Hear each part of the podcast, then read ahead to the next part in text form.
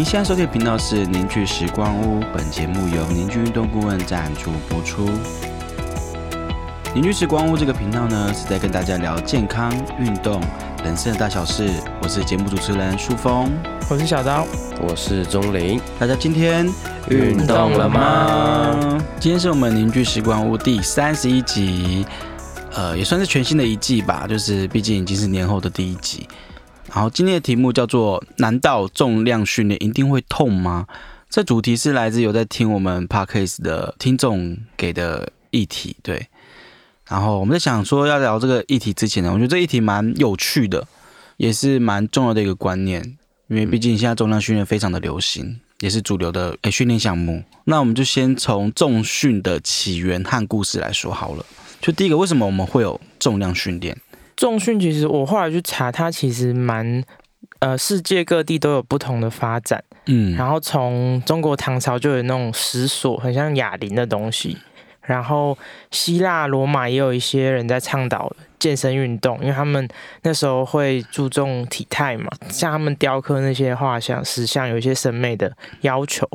对，然后比较呃有名的是在十八世纪有一个。像是把运动加入师资培训课程的一个活动，他是要做体育活动家，叫做艾泽伦，然后他就创造了哑铃，然后环各式各样的这种锻炼方式，就我们现在常看到的对对对哦，对，然后其他的话是在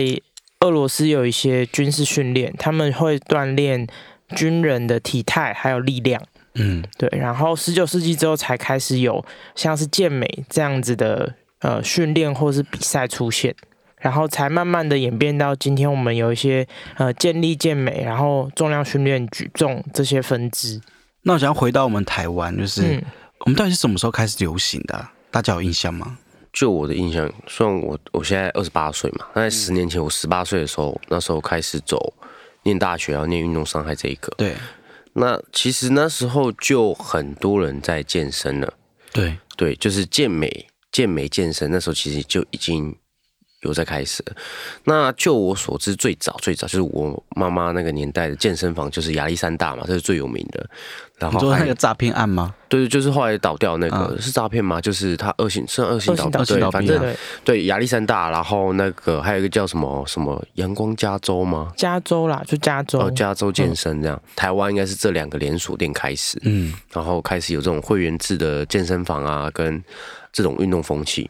所以其实如果真的要说，大概是我出生那那年代开始吧，嗯。一九九一九九四年之后，我觉得就慢慢有了。我猜啦，因为这样看起来，因为到我十八岁的时候，那时候是亚历山大已经倒了。嗯，对，所以其实，在那之前，那你就讲说一个产业要累积十年才会有一定的风气的话，那至少累积十年有了。嗯，对吧？就我的认知是这样。那一直到后来，就亚历山大之后，其实就最有名就沃郡嘛。对对，现在最有名就是沃郡啊、建工啊这些连锁健身房也是不断的兴起。然后，其实这段时间也慢慢的就开始有运动相关的一些呃，像是什么皮拉提斯啊、瑜伽啊，或是啊功能性训练，或是一些激励与体能等等的系统，国外的系统，然后开始引进台湾，是这样。那还有一个很有名是 T R X 吧？我觉得 T R X 也是。嗯，我都叫 T R 叉，T R 对 T R 叉 T R X，对，就是也是比较早，就是团课团，就是一个算是国外的系统，然后引进台湾，然后它是变得比较有知名度的一个品牌，对，所以如果对我来说，重训它的起源是在台湾，我觉得还是这样子来的。我的意思是说，就是以前我们的运动其实不会想到要去健身，不会把健身当做一个运动项目，对，然后是好像。慢慢不知道什么什么时候开始，就是大家一直往健身房跑，嗯，然后开始做一些训练，然后逐渐把这这件事情当做运动来做。如果你真的要这样讲这个的议题的话，其实也差不多也是这十，是后来这十年，嗯，应该是二零，我觉得二零一零之后，大家才会这么这么强调要重训，要重训。对，二零一零之后，我也觉得是这十年才慢慢走向这个，就也也是有蛮多人在推广的。对，对啊。那现在呢？到底是谁需要重训？谁需要重训哦？因为重训这个名词其实重量训练嘛，呃，这名词其实非常广义。对，所以如果是让身体透过重量进行训练，那我觉得每个人都会需要，嗯因为我们现在身体，呃，如果一般上班族啊，或是呃平常生活的人，如果没有在运动的话，我觉得重量训练是一个比较让人可以接触到的一个方式，而且它甚至居家就可以做，就像是呃徒手的重量训练，像是嗯俯卧挺引体向上身、仰卧起坐、引体向上，然后徒手深蹲等等的这些动作，其实是呃，你如果懂一些基本原则，你就可以自己在家里操作。嗯对，所以呃，你说谁需要？我觉得是人人都需要。但真的要再讲更细的话，我觉得狭义来讲，如果是针对肌肉的训练，嗯针对肌肉的训练，我觉得我自己的角度是，肌肉流失的人或是肌肉量比较少的人，会比较需要做肌肉上的训练。因为主要是因为肌肉是他们所缺少的东西。嗯，我的理解是这样。那小端呢？你说谁需要重训嘛？对啊，嗯、其实我觉得重训就是重量，它其实就是一个刺激啦，就是不管你用自己的体重或是其他外力的方式，其实它都是为了给你一个刺激，然后让你身体去适应新的就就是环境或是力量或是强度。对，嗯那这个东西其实就变成不同年纪的人，他会有不同的需求，或是有不同阶段。比如说运动员有不同的阶段，他可能要发展力量，或是发展他动作流畅性，会有不同的呃方式可以介入它。嗯，对我是觉得每每个人其实都蛮需要的，而且现在日常生活其实很多都是坐姿啊，或是很很长很长，就是身体是比较没有活动的。嗯。所以重训其实我觉得现在是蛮重要的一个主题，嗯，然后也有一些专家也在提倡像抗老化，就是说重训可以，比如说提升骨质密度，嗯。或是让你的身体呃代谢比较好，或是你的身体的力量可以增加，会比较不容易变老。嗯。对，那因为台湾老龄化人口其实蛮多的，嗯，对，所以慢慢这块应该也是越来越多人重视。嗯。其实这一块做的最好的，我觉得就是怪兽训练吧。嗯。而最近有一个新的系统叫做枯木逢春，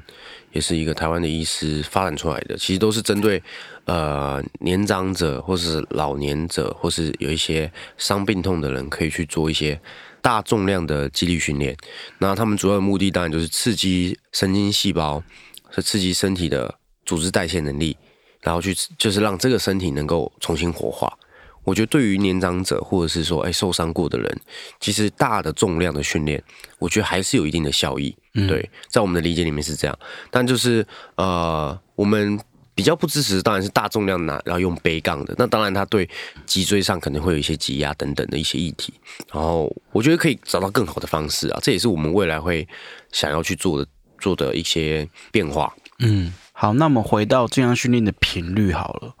就是练得多就是好事吗？我觉得这绝对不是嘛，就像水喝很多很多也会水中毒啊。过量，嗯对，什么东西多都不好啦。所以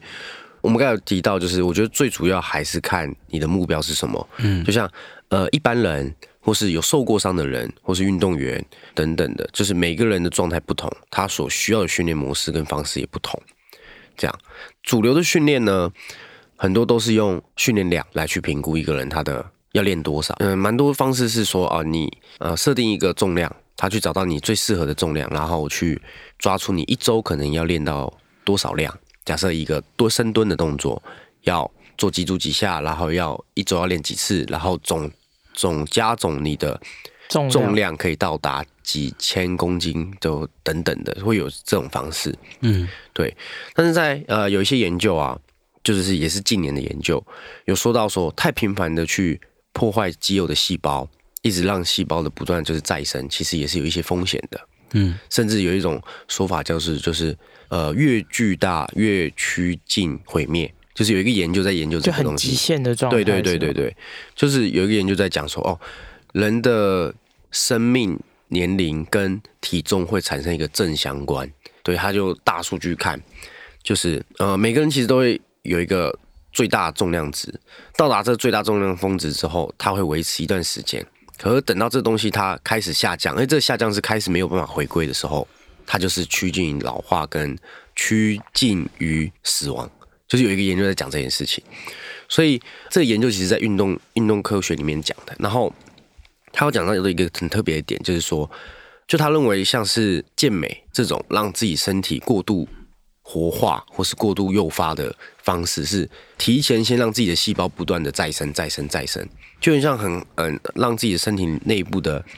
呃能量都先拿出来用的感觉。我这样听起来就是有点像那个你的细胞再生的数量是有限的。嗯，其实是啊，不是有人在研究那这个我不细胞确定，细胞的是什么再生端次数还是什么？嗯它是使用，因为像使用次数，因为你们命是有限的，哦，好像之前老高有讲过类似的，没有了。对对对。对，对，所以就会有这些这样的议题，因为有一个文献专门在讲这，就是你越巨大越趋近于毁灭，所以那个研究认为，就是人的健康应该是让自己的身材保持在一个呃适合你的状态。嗯，我觉得这个适合它里面，我记得他有讲，就是因为跟基因有关系，那每个人的重量大概就是会落在一个区间内。那你如果刻意的去像好，假设你乱暴饮暴食，让自己吃的很肥大，那也是一种。但是它包含，那，假设你重训，把自己练得很强壮，这也会是一种。就是你过度的巨大，对身体来说来说都是呃，某一种耗损。对，因为细胞都会再生，就像你吃很多东西转成脂脂肪细胞，也是肌也是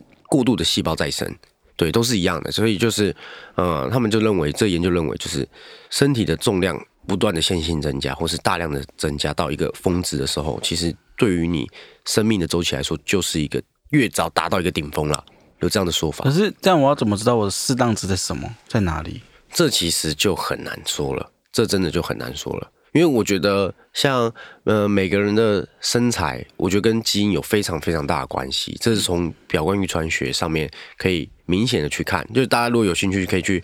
去查网络上遗传学啊、表观遗传学，就会看到哦，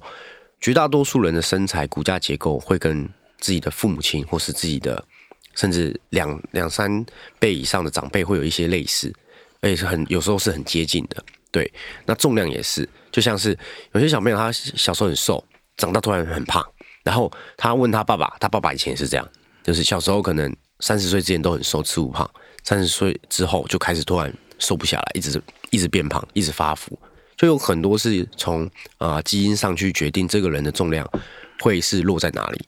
所以，呃，我觉得我们能做到就是，我觉得不要过度的训练，除非你当然有一些目的，像像是假设你真的是靠健美生活，或是你靠表演生活的人，你当然有必要去做这件事。我觉得这是你为了生活呃去做的一些改变，或是去选择，那是绝对 OK 的。但是我觉得就是不是那种病态的，或是过度的，或是超越你自己身体不可负荷的量，我觉得就不太好。对像我们结构整合训练是频率大概是一周一次，一到两一到两周一次。嗯，一到两周一次。它这是属于我们结构整合训练的。那如果是一般的重量训练的，你的建议会是一周几次？这一样会看目标诶、因为绝大多数教练，假设以上教练课很多都是一周两次，然后一次一个小时的一周训练，两次到三次呢？，对，甚至他会希望学生自己还要自主你要自主训练。但我自己认为这样子的量是有点高的。嗯，你说一次一个小时，然后如果一周练四次，我觉得就是会回到你目的。如果你是为了要维持你的身材，嗯，那当然你必要，你这是你必要做的事情，因为你希望你的肌肉量不掉嘛。嗯，因为这样子对你来说才有竞争力、好看，你喜欢这样的你自己，那你要做到这个成果，你要做到这个结果，你就必须要付出这样的代价。但是你就得练到这么多次。可是如果你不练到那么多次，那当然相对的，你的肌肉量就会退到一个你适合生你生活的方式嘛。嗯就假设说你一周只练一次、两次，那你的肌肉量绝对就不会这么高，除非你每次都把自己练到极限，就是每次练两三个小时，然后练到力竭，那当然还是可以维持。所以就是还是看你的目的性，这样。小道要补充的吗？我觉得可能恢复是蛮重要的一个环节啦，嗯就是训练完的恢复其实才是进步的时间嘛，就身体重新适应，然后休息啊，恢复下一次再练的时候，他可能可以呃机能是更高的。嗯，对，所以我是觉得不要忽略休息这件事，因为之前有接过一些学员，他们也会说他们要拼比赛或者什么，他们一周练七天，嗯。然后都没在休，我觉得整个人看起来就是很疲劳，然后就是感觉他们强度也会上不去，嗯。对，就感觉蛮辛苦的，嗯。对啊，所以会觉得还是要注意自己的休息，就是练可以练多，或是为了目的练多，但就是还是要关注说自己身体有什么反应，或是有没有很疲劳，或是神经适应上的，就是本来做得出来的重量做不上去这种这种问题。像运动科学里面有在讲一个东西，我记得叫超补偿吗？还是叫做渐进？渐进超负荷。对，渐进超负荷，嗯就是呃一个人身体受到刺激，就是包含你去跑步也好，重训也好，或是你练专项运动，你身体会受到刺激嘛？刺激之后，身体会开始产生一些细胞的破坏，就像是肌肉酸痛这种，然后你身体会产生一些破坏，那身体就会能力就会开始下，就是机能会稍微下降一点点。那这时候它让让它下呃下降之后呢，休息，它会再慢慢回升。你在回升的这个过程的时候，再进行训练，然后你这个训练能够再让你的身体再往前推进到下一个程度，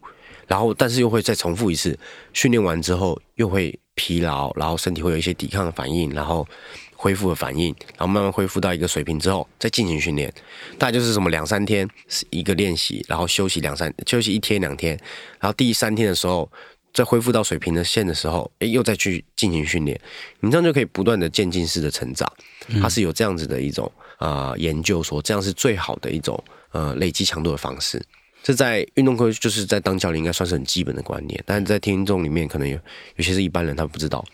对，所以就是休息是真的很重要。这样，那我们讲完那个重量训练的频率频率，我们现在来讲它的质量好了。就是我们总是会一直想要再加重量、加重量、加重量，这在主流训练是蛮常见的现况吧？我没讲错吧？对啊，嗯对啊。可是我们在我们这边好像不是，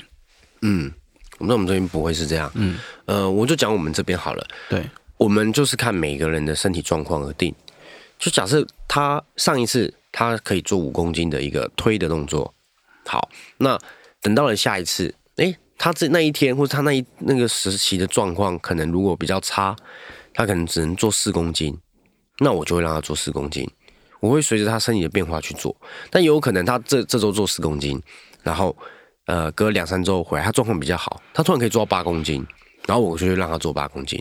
那我怎么去取决，就是去去选择这重量呢？是看他身体的反应，因为一个人他如果呃身体受到外部的刺激的时候，就会开始紧绷，嗯，所以我们会找到他就是身体的是呃力量是可以完整传递的状态下的重量，选择这重量让他去进行训练。我们是这样子去挑选重量这件事情，就会跟主流有点不一样，因为我们很重视的就是希望呃身体的用力是不会紧绷的。对，这个我们可能就在我们的课程里面，或是在我们工作坊里面会再把这东西讲得比较仔细一点点，这样。小刀呢？我觉得加重，你刚刚问加重的目的嘛，其实就是产生刺激啦，嗯就刺激让身体重新适应这样。那好处当然是它可以改善代谢啊、肌肉、骨骼、体型，或是有人是想要减脂。嗯对，那像就像钟颖刚刚讲，我们其实加重的目的不是只是为了要加重量，对，就是我们是为了让他可以做出好的动作，嗯就是比较有品质的动作，然后在这个品质有品质的动作里面重复，然后提高刺激，嗯然后让他的身体记起来，或者他的大脑知道说，哎，原来我身体在这个强度上是可以这样用力的。对，这比较像我们在做的事情。那中龄那如果是主流重量训练的话，呃，我觉得大部分的训练其实它都会有设定一些呃重量的刺激，嗯它会去记录重量的次数、组数，然后呃总训练量。嗯对，他会去有数据的去显示说，哦，这个人他诶这个周期需要练多少量，嗯所以是会是比较有数据性的记录，然后去观察每一个人他的进程，嗯所以在这样的训练下，他们记录的东西会是希望看到是正成长的。嗯我觉得这个整体来说，呃，我是支持的，因为我觉得是有数据化，可以也可以看见身体的变化。那我们没有这样子使用的原因，是因为呃，我们在用我们的手去看身体的时候，发现有时候如果针对数据去完成目标，可能会忽略掉身体的紧绷，所以跟我们的角度会不太一样。但如果真单纯是教练的话，做这件事情，我觉得至少是可以让学生很明确感觉到说，哦，我真的是有让我的身体的力量提升，或是训练的总量是可以慢慢的被适应，它一定算是一种进步。嗯对我来说，就包含是呃荷尔蒙啊，或是身体内部的一些代谢机制啊，你一定如果你的量可以提高，你的强度可以提高，刺激可以提高，那也代表你身体是有进步的，这是绝对的。可是过量我都会觉得不好啦，过度的过度追重量，过过度的追量或是过度的记录，然后就是有些是他会希望完成目标为首要目目的，那很有可能他就会呃容易让自己身体暴露在伤害的风险里面，心里会比较焦虑吧？对，会啊，对对。有种被数字绑住的感觉，对啊。像我们下一集就会讲到说，就是为什么一直往重量追加会有风伤伤害的风险。我们下一集会把这东西讲清楚一点点。好，这集就是主要跟大家介绍主流重量训练的起源跟故事，然后简单的先跟大家讲一下我们凝聚结构思维对于主流重量训练的想法是什么。那在下一集我们会主要会针对我们这次的主题，就是难道重训一定会痛吗？这部分去做延伸跟讨论，我们今天就先介绍到这边喽，我们下周见，拜拜，拜拜。